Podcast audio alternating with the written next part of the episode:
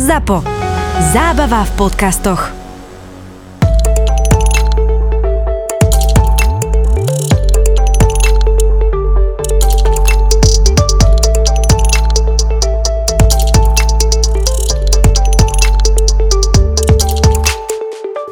Asi aj ľudská hodnota, že otvorenosť a taká férovosť, že to je akoby aj tá manažerská mantra. Ja som aj všetkým tým hovoril, že ja rád, keď chystám nejakú zmenu, ja sa začnem s vami, o, s vami o nej baviť 6 mesiacov predtým, než začnem urobiť.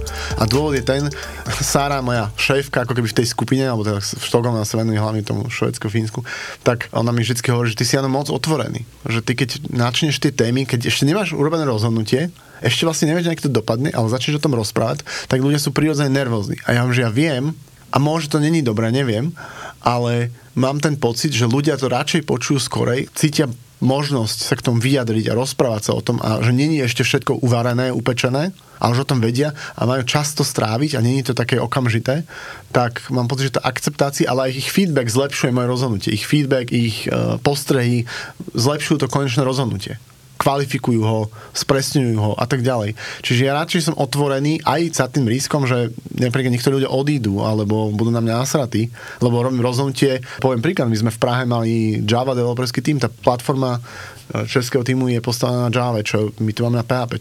Keď teraz domyslím do konca cieľ, ideme na inú platformu, čo samozrejme bude trvať nejaký čas a nie je to ani zajtra, ale tá realita je taká, že, že Java o 3 roky, o 4 roky nebudeme robiť a teraz to není príjemná konverzácia týmu, ktorý 10 rokov robil niečo, mm-hmm. ale proste radšej tú konverzáciu podľa mať a dať im víziu pre ich kariéry, že viem vám ponúknuť tieto možnosti ako alternatívu, ale Java asi robiť nebudeme.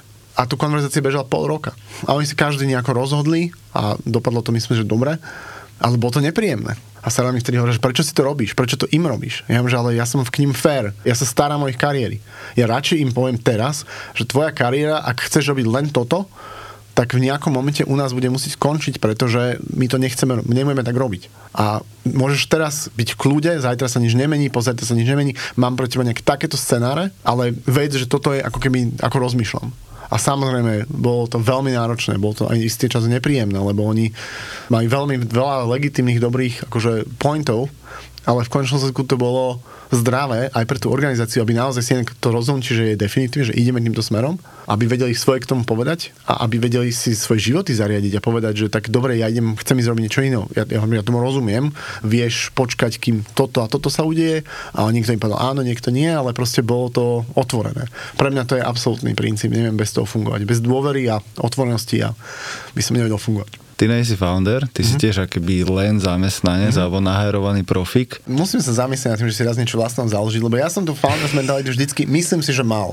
Okay. A viem to podľa toho, že keď som začal svoj prvý job, začal som pracovať na supporte part-time, interný IT support pre nemeckú firmu Infineon. To je veľká 120 mm, tisíc zamestnancov po svete, čo vyrába um, čipy do iPhoneu niektoré. Mm-hmm. A ja som proste tretí deň, keď sa pýtali rodičia, že čo vlastne robíme, ja som povedal, že my vyrábame čipy a pritom ja som ako keby dvíhal telefóny na internom IT a opravoval tlačiarne SAP, ale ja som to proste okamžite sa s tým žil, mňa to proste tak nadchlo, mňa, ja mám biznis strašne rád. Ja sa viem nadchnúť pre dobrý nápad veľmi ľahko a mám proste brutálny drive za tým. A myslím, že ešte jedna vec, čo je strašne dôležitá a čo vidím pri veľa ľuďoch s konzultantskými minulosťami, že chýba im, a to není vzlom, ale chýba im taká odvaha. Častokrát v tom podnikateľskom prostredí človek musí robiť rozhodnutia bez všetkých dát. Niekedy máš len 20% dát, ktoré by si chcel. Lebo je ľahké robiť rozhodnutie, keď máš 100% dát a je to čierno-biele. Ale ako náhle tých dát nemáš 10-20%, ale máš tú zodpovednosť a urobiť to rozhodnutie, veľa ľudí tam zamrzne. Ale tí foundery tam sú si najistejší. Teraz founder, ktorý dosť sledujem, je Mark Zuckerberg, i keď není veľmi populárny dneska, mm-hmm. ale len founder CEO mohol urobiť to, čo on urobil teraz s Facebookom, s tým Meta a nikomu inom by to neprešlo. Tim Cook v Apple toto nemôže urobiť, lebo on nemá tú odvahu a nemá ani takú dôveru od shareholderov ako founder to je to, čo sa nám s Míšom potom podarilo, že Míšo postupne si dôvodu voči mne vybudoval, že to s tým potom myslím dobre, že to není pre mňa len, nazvem to kšeft, že sa viem s tým zžiť a podľa mňa preto mi do mesiaca dal kľúče od miešačky, lebo videl, že veľmi rýchlo sa s tým žiť. Neviem, čím to je, myslím, že ja tak rád dávam srdce do veci, čo podľa mňa súvisí s tým, prečo vyhorím občas, lebo tak dosť sa obúvam. Ale podľa mňa hlavne v kľúčových momentoch v živote firmy je dôležité, aby tam takýto človek bol, lebo je schopný robiť rozhodnutie, ktoré by iní ľudia neboli schopní urobiť. A to bol napríklad v tom oktobri 2015, keď som tam prišiel, keď sme mali problém, ja som vyslovene zavolal, ja som povedal Mišo, že zabudni na dividendu budúci rok, my potrebujeme tie všetky peniaze na servery. A teraz ja som tam bol akože mesiac. A to keby, že urobí, nazvem to žoldnier, preto mi to neurobil. Prečo by to riskoval? Na čo? Ono to funguje, ten problém tam je nejaký, ale bol doteraz. Všetci akceptujú, že ten problém je veľký a nie je triviálny riešenie. Ja som mu zavolal, povedal som, že potrebujem veľmi veľa peňazí a potrebujem dva roky transition, aby som toto proste upratal. A on proste povedal, že aha, OK, tak príde do ofisu zajtra stretneme sa, pobavíme sa. Ale že sme si vybudovali ten vzťah, aby sme takéto veci mohli robiť, robili investície, kúpili firmy a tak ďalej, to proste je podľa mňa strašne dôležité, ale to väčšinou niekto s takou founder mentalitou vie urobiť. Jano Cifra, CEO WebSupportu. Mega som rád, že si prišiel medzi nás pozdieľať, o, aké je to byť o, šéf najväčšej hostingovej firmy na Slovensku. Tvoj príbeh, keď ti v zavolá Mišo Truban, že mm. Jano, o, potrebujem náhradu, Vieš čo, práve som bol v takom zlomom bode v živote. Ja som predtým robil v, v Piane, čo je tiež taký no, so startup, čo, čo na Slovensku s Tomášom Belom. Na začiatku sme to nejakým spôsobom spolu robili. Stuart Ashford. Stuart, tam, áno, Stuart, som pamätal som si, Stuart pohovorí ešte. bolo to dávno. A, mm, ale proste tam proste prebehli nejaké zmeny a ja som dosť vyhorel. Ja som veľa cestoval po okay. svete, prerobil som sales vlastne tej platformy po celom svete v Južnej Afrike, v Anglicku, v Španielsku. A proste vyhorel som. Normálne som vyhorel, že potreboval som si dať pauzu Okay. A, a keď som sa vrátil z takej mesačnej výslednej, že dovolenky, že som nič nerobil, tak som proste chcel zmenu. Mm-hmm. A začal som pracovať s iným startupom a, a zároveň do toho sa mi mal narodiť dcera. A bol som v takom čase, že v takom momente, že fú, ty kokos, že sa to celé nejako mení, že neviem, proste, že potrebujem sa nejakú pauzu, že som aj z toho startupu plánoval odísť kvôli cere. Kvôli cere. Ale to vyhorenie, že ty si, sa ti nechcelo otvoriť notebook a e-mail? Že prosím, Vieš čo, ja, ja som zistil, načítal som si o tom niečo a zaujímavé, že ja teda akože ne, neviem posúdiť, že či som nejaký veľmi intenzívny práca, no ja sa považujem za lenivého človeka. Ja nemám rád okay. akože tak búchanie to... do Excelu do noci a tváriť sa, že... Trubanovi pokračuje v ďalších úvozovkách lenivý? Akože, On neviem. to o sebe tak hovoril. Hej, ja, ja, ja, si myslím, že to je dobrá vlastne. Ja akože lenivosť podľa mňa neexistuje ako taká. Proste keď človek niečo nechce robiť, tak podľa mňa to má nejaký dobrý dôvod väčšinou. Mm-hmm. Hej, len si to treba proste zanalizovať. Ale v každom prípade bolo to tak, že ja som proste bol v takom pomedzi a nebol som si úplne istý a mm, povedal som v, tej, v tom startupe, kde som pomáhal, že, že asi nemôžem pokračovať, že chcem sa venovať tej cére, je to na mňa veľa a tak ďalej.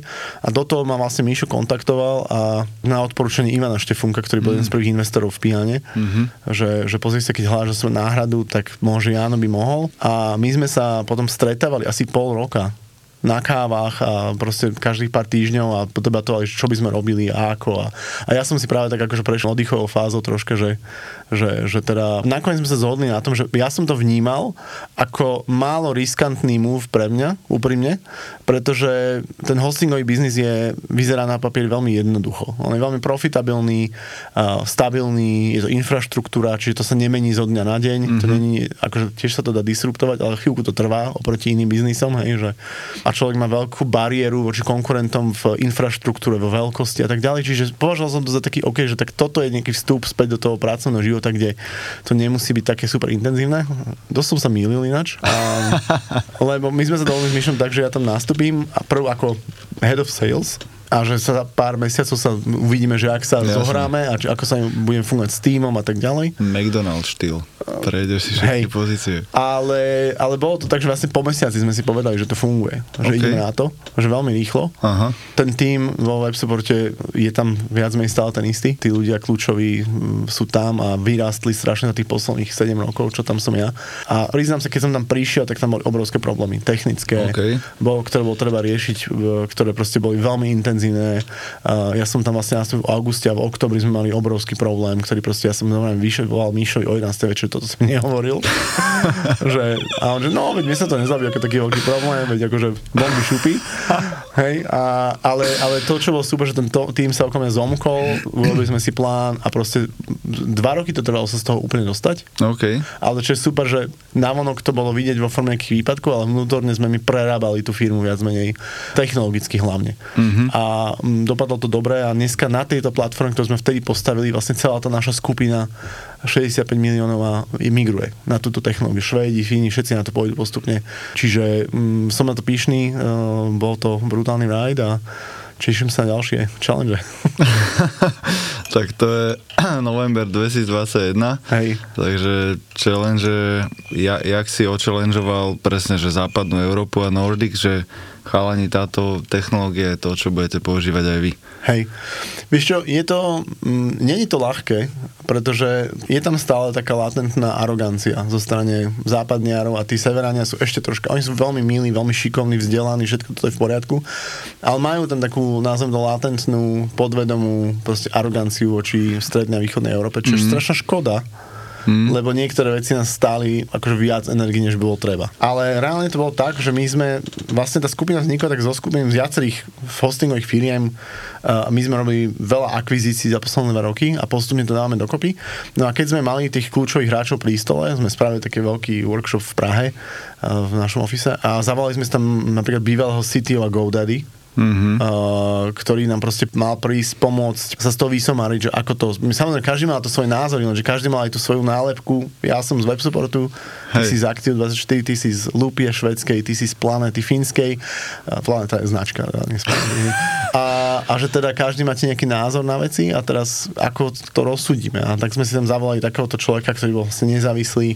Uh, Brian Krause, veľmi šikovný uh, chalan zo Sietlu. Mediátor. A, Mm-hmm. A nie, že Merian, on je inak má skúsenosti z, z začiatkov GoDaddy, kde tiež robili platformové diskusie, je technicky zdatný a má skúsenosti z tohto prostredia, takže bolo to fajn tam mať niekoho takého, kto vedel si na seba čiapku, že ja som akože nezávislý, mm-hmm a v konečnom dôsledku ja vám dám priamy feedback, že či bullshitujete, alebo či je to opodstatné. A my sme vlastne si robili také prezentácie okolo tých jednotlivých platform a z takýchto cyklov aj s nejakými externými konzultantami, všelijakými, uh, vieš si predstaviť, uh, keď vychádzalo to tak, že táto platforma bola najlepšia, tak oni to ešte dvakrát dali preveriť pre istotu, aby to nebolo len... No, ale dopadlo to tak znova a znova. Okay. Čiže že není to len, že nejaká, ani by som sa... Ja mám veľkú silu, veľký výtlak v takýchto veciach, ale mm-hmm. toto stálo na faktoch a na meraniach na naozaj akože výslovne, že merali rýchlosti a ja neviem, takéto veci. Čiže m, prišli sem banda konzultantov a pozerali to celé. Je to taký svet, že keď sa dôvera buduje, v tom je to asi najťažšie, že, že kým, napríklad s českým tímom som si veril, že si vybudujem dôveru, proste, že tam budem chodiť, budem s nimi tráviť čas a tak tuto bolo treba ešte k tomuto podložiť aj nejakými takými tvrdými dátami a bola tam istá bariéra, mm-hmm. sa. Dneska všetci chcú ísť čo najskôr na tú platformu, lebo naozaj ponúka inak zákazníkom veľa pridanej hodnoty, ale aj tomu týmu, ktorý má správovať v danej krajine. Ale bol to, bol to chvíľku bol. Mm-hmm. bol to Keď si na to spomenieš, ak tam sedeli, tak si si hovoril, že chalani, ja som došiel z Bratislavy a teraz ukážem, že by sme na Slovensku postavili niečo, čo budete všetci používať, mm. alebo taká malá dušička, alebo skôr seba vedomo, že... Akože mňa asi malú dušičku by nikto neuveril. A ja som tým, že som robil v medzinárodných firmách v Londýne a v Belgicku a v všetkých miestach, že, že není to pre mňa ako keby také... Mňa to nenapadlo no, zo začiatku, že ten buy, práve naopak, ja som do toho išiel, my sme, my sme s Myšom rozhodnutie o tom predaji, bolo také vzájomné, lebo on chcel ísť do tej politiky politiky, čo by pre nás bol nejaký problém, ale zase akože nebol by to neprokonateľné. Ale zároveň my sme mali ten pocit, že on si potrebuje vybrať samozrejme peniaze z tej firmy v forme akože dostať profit a tak ďalej. Hej. A na, inak na financovanie všetky možných aktivít. A my sme nedokázali, ja som, my sme dosiahli ten level, že ten tým s tými zdrojmi, čo sme mali, už sme nevedeli to posunúť ďalej. Potrebovali sme viac zdrojov, potrebovali sme byť ambicioznejší, robiť akvizície a tak ďalej.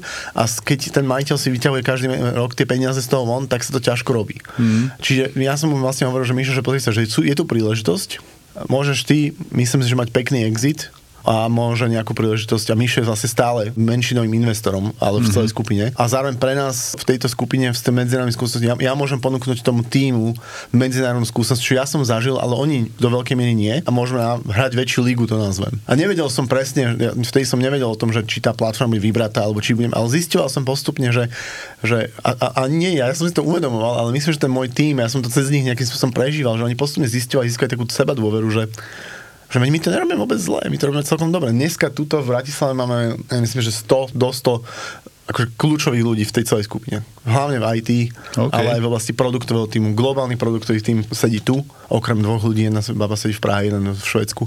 Kľúčové funkcie sú tu a ten dôvod nie je že mne kolegovia hovoria, že mám taký výtlak, že ja viem ľudí presvedčiť a viem byť veľmi asertívny, ale tá realita je, že kompetencia a dobrá kultúra má brutálnu gravitáciu. To, či by som tam bol ja, alebo nie, možno keď som tam ja, tak som to akceleroval, že to rozhodnutie, bol som tam troška asertívnejší. Poviem to tak, lebo mne bolo jasné, keď som videl prezentácie iných platform, my sme cez mnohé z nich prešli. Tým, že sme prešli tým dva, také dva roky naozaj takým peklom, my sme si naozaj robili domácu úlohu, ako taká hostingová platforma fungovať. Keď som videl tie ostatné, tak hovorím, že tým sme si tiež prešli a náš záver bol toto. Čiže ja som na začiatku tej diskusie, keď sa odprezentovali, som vedel, že kam to bude smerovať, ale vedel som, že tá bariéra už nebude technologická, ale bude kultúrna, bude v ľuďoch, bude, že každý si bude chrániť ten svoj tribe, lebo to má konsekvencie na ľudí, na štruktúru firmy, na organizáciu, kto bude robiť rozhodnutia a samozrejme to je ťažké, to je stresujúce a to je nepríjemné. Takže ja som tam bol relatívne suverénny, ale prežil som to cez svojich kolegov, ktorí si postupne uvedomovali, že aha,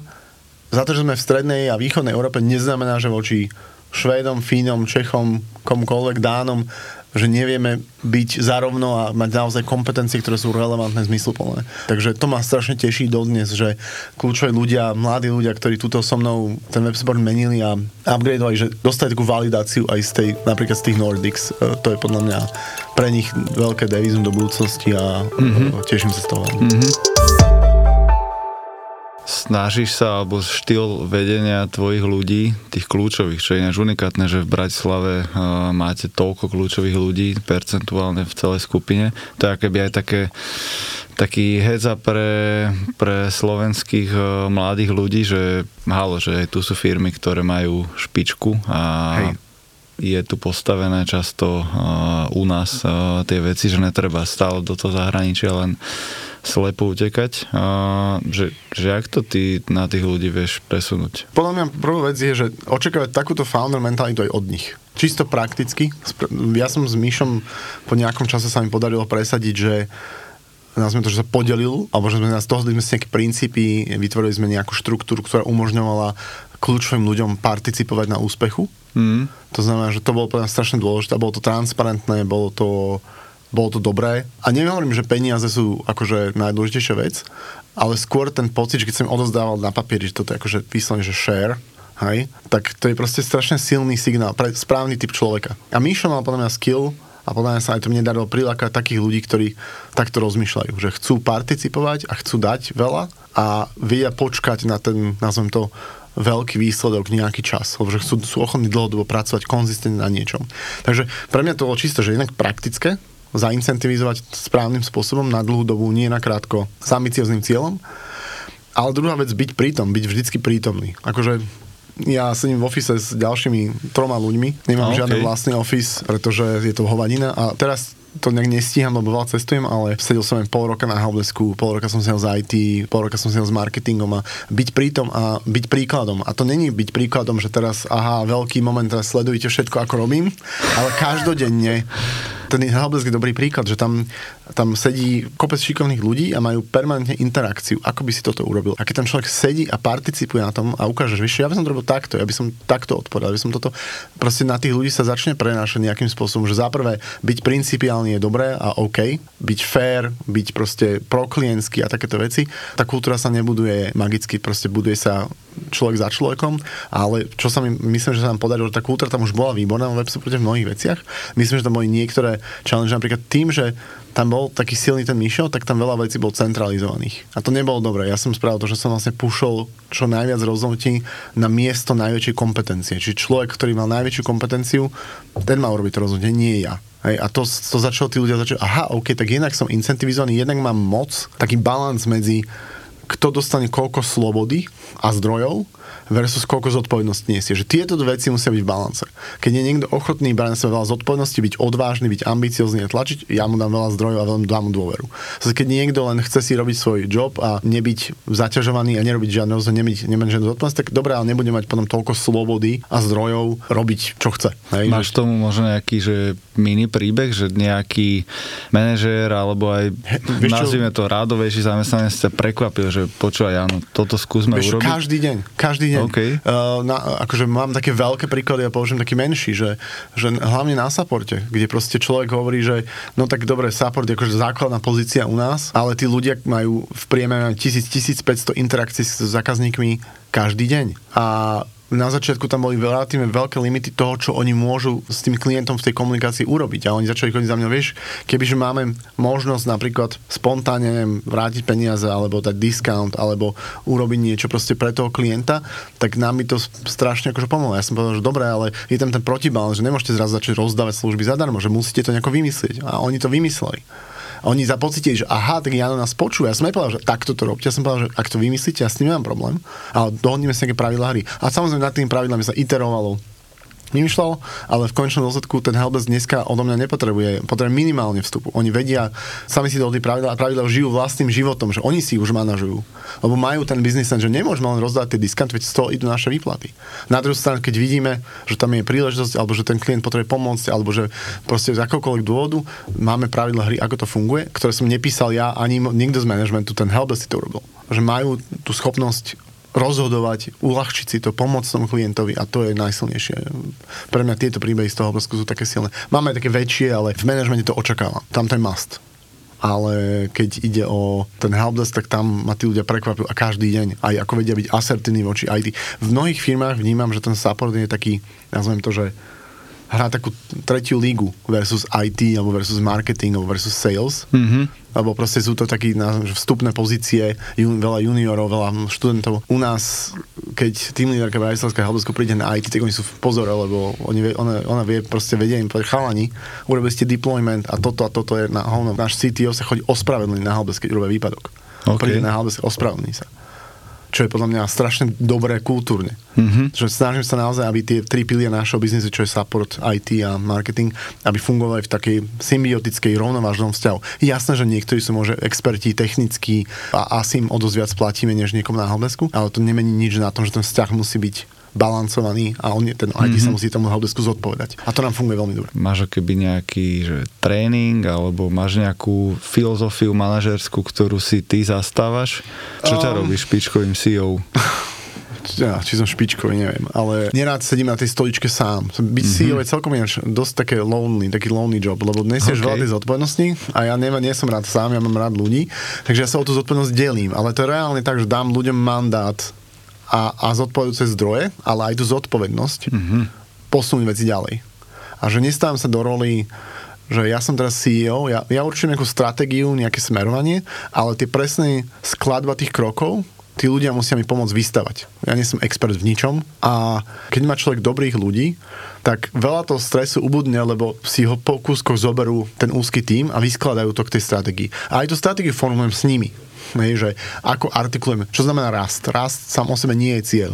Ale keď to dobre artikulujeme, tak vieme potom povedať, OK, tak ak chceme, toto je naša priorita, tak poďme zložiť tie kroky, ako sa k tomu dostaneme. A keď ľudia cítia, že môžu byť súčasťou toho procesu a naozaj mať významný impact na to, tak e, preberú aj zodpovednosť. To sa mi hrozne páčilo, že za ten vývoj web supportu sa mi podarilo troška tej svojej asertívnosti a odvahy preniesť na tých ľudí, že oni proste napísali priamo, videl som vašu prednášku a proste ideme toto robiť, chcem od vás konzultáciu, proste priamo, hej, to sa mi strašne páči, že my sme napríklad za tie posledné roky veľmi si vybudovali vzťahy s hostingom po svete, ja som bol v Nemecku, v Štráte, e, v Kombeli, v Belgicku, proste, že sme si vybudovali vzťahy naozaj, že taký networking, boli by ste prekvapení, že keď napíše aj konkurentovi, že hej, môžem sa prísť pozrieť, ako robíte to, tak veľakrát vám povie, že v pohode. Okay. Hej, že je to, je, je to prekvapivé, ale... A ale, Igorovi Strečkovi? Nie, tak my s Igorom si dáme občas kávu. OK. Takže to je druhá bavíme. najväčšia firma na Slovensku, kto nevie. Hej, s Igorom si občas dáme kávu, aj naše týmy sa občas stretávajú. Toto je bolo tiež zaujímavé, že, že keď som prišiel ja do websportu, tak bol taký, taký náročný vzťah medzi websupportom a webklubom, že, že bolo to také také... Taká rivalita? Také, rivalita, tak no. akože tá rivalita samozrejme tam je do nejakej aj dneska. On akože ja som to nikdy nebral tak dramatické, sme robíme to isté, ponúkame podobné služby mm, a keď to robíme dobre, tak klienti pôjdu k nám a keď to bude robiť lepšie, tak to klienti pôjdu tam a to je proste, že jedine, čo, čo vás sústrediť, robiť to dobre. A preto my si s Igorom občas dáme kávu, bavíme sa, mm, máme spoločné témy, náš slovenský Eskanik nešťastný je jeden z tých príkladov, alebo keď nás štát žaloval za propagáciu hazardných hier a takéto veci, alebo nám dal pokutu, tak to proste boli spoločné témy a vedeli sme si navzájom pomôcť alebo sa rozprávať o tom, že, že ako takéto veci riešime. Ja si myslím, že konkurencia není vojna. Konkurencia je konkurencia. Robíme obidva to isté a snažíme sa, aby sme tým klientom pomohli lepšie a ako konkurent. Tak to je celé. No. Už si spomenul viacero akoby takých silných strategických rozhodnutí, že ideme rebrandovať, ideme na tento trh, týchto odstrihneme, mm. toto musíme zmeniť. Ako robíš rozhodnutia? Povedz ostatným CEOs. Hej, vieš čo, uh, moja psychologička mi raz vysvetlila, že existujú, akože z jedného pohľadu sú dva spôsoby rozmýšľania. Akože toto je jedno, jedno delenie, tých delení asi milión, ale... A, a to je tzv. divergentné a konvergentné. A konvergentné rozmýšľanie je také rozmýšľanie, že človek si zozbiera dáta a urobí empirické rozhodnutie a existuje presne jedno výsledok správny. Divergentné rozmýšľanie je trošku komplikovanejšie v tom, že človek zbiera dáta podvedome a nie tak štruktúrovane a v istom momente v ňom to podvedomie sa prebuble do vedomia a to rozhodnutie je viac menej už spravené. Som skôr na strane divergencie. Hej, akože mm-hmm. on to není, že z jedno alebo druhé, ale to je kde kedy, ale je to nejaká škála. Ale ja som skôr na tej strane divergencie, že ja veľmi rád som strašne zvedavý, rád čítam, rád sa vzdelávam, rád počúvam a všetci ma, že ty si nepíšeš poznámky. A ja že nepíš, nie som v tom dobrý si písať poznámky, len ja viem už zo skúsenosti, že ono sa mi to postupne ukladá a ono niekde v podvedomí tvorí nejaký obraz. Niekto tomu hovorí intuícia, ale ja už teraz viem, že to nie je intuícia. Lebo keď si povieš, zoberieš tieto rozhodnutia, tak ja ti poviem, že tu je 70 vecí, ktoré prispelo k tomu. Žiadne jedno nemalo väčšiu váhu než druhé, ale mne sa proste postupne dotvára ten obraz a v istom momente to cítim ako keby jak je, jak je možné, že toto sme už neurobili. To je úplne jednoznačné. Hej.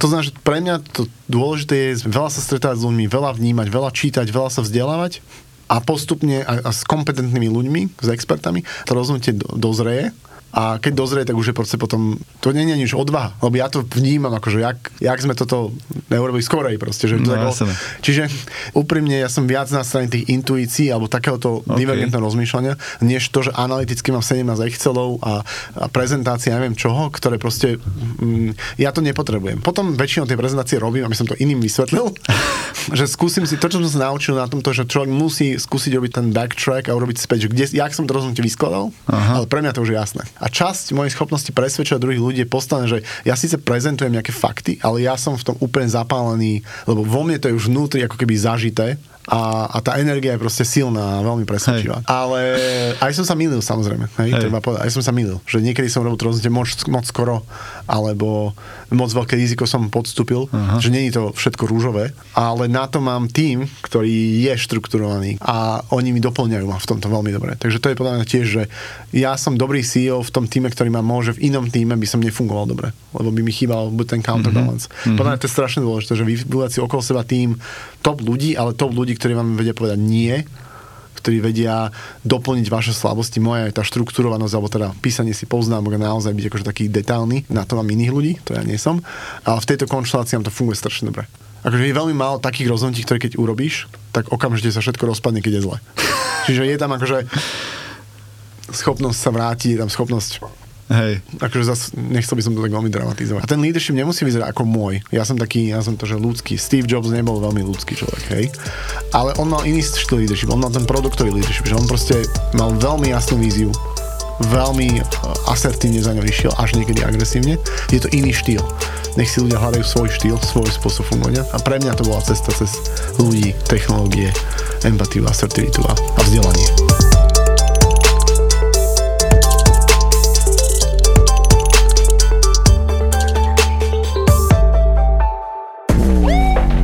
Títo dvaja vám konečne povedia, koľko zarábajú influencery na Instagrame. No povedz, daj sumy, ohúr má, že... No dobre, mám to, mám to rebríček. Títo dvaja vám povedia, či je Facebook skutočne už mŕtvý. Nie, ja mám Facebook rád. Fakt? fakt ja, ja ho fakt, fakt nenávidím. On Nie, nám, vieš, ak nám robí nervy, vieš, ak nás sere. Ja tak, myslíš, akože z pohľadu, niečo, z pohľadu agentúry. V kuse no? niečo nefunguje, v kuse ti niečo zakáže. Obaja šéfujú digitálnym marketingovým agentúram. To, čo máme spoločne, že Peťo je teda jednak úspešnejší, mladší, starší a krajší. Ale paradoxne na málo čo majú rovnaký názor. To mňa spravilo dobre. Fakt? Mm-hmm, aj, si, aj, že... No aj za 60 miliónov Myslím si, dobre? že za 5 rokov bude vysmiatý a bude hovoriť, že to bol obchod jeho života. Fakt. Ver. Gabo a Peťo sa v podcaste Buzzworld bavia o všetkom, čo je online, social, viral, digital. Ty máš obľúbené memečko? Dôležité je byť zohratý, priateľe, keď nahrávate podcast. Od prvej fotky na Instagrame až po čínsky algoritmus, ktorý naštval Donalda Trumpa. Od toho, čo bolo na začiatku premyslenej stratégie Marka Zuckerberga. Teraz všetkým marketerom zasvietili oči, že jak sa dajú vypnúť komentára na Facebooku. Až po okopávanie zemiakov na mesiaci s Metom Damonom. Je to ako keď niekto povie, že predáva pozemky na mesiaci a teraz ten mesiac akože rozparceluje a ty si tam kúpíš tisíc metrov štvorcových a on povie, že no si jediný, kto si tých tisíc metrov štvorcových na tom mesiaci kúpil, ale nevieš tam ani zaletieť, ani tam akože posadiť zemiaky, aby si tomu Metovi Damonovi pomohol. My sme ZAPO, zábava v podcastoch a prinášame ti novinku. Podcast o tom, ako fungovali, fungujú a budú fungovať sociálne siete. Podcast o minulosti, súčasnosti a budúcnosti digitálneho sveta. Počkaj, mohli by sme product placement v tejto Že? show Že? robiť spôsobom, že tá firma nám vždy zaplatí až spätne potom, ako ju spomenieme. Ja budem písať teraz do Napíš, napíš im, že máme to nahraté a že nepustíme to von, kým nezaplatíte. Takže ak počujete tento podcast, zaplatili. A preto sme takí vysmiatí. Presne. Daj si do uší nový podcast v produkcii ZAPO. Buzzworld. Buzzworld. ZAPO. Zábrná v podcastovách.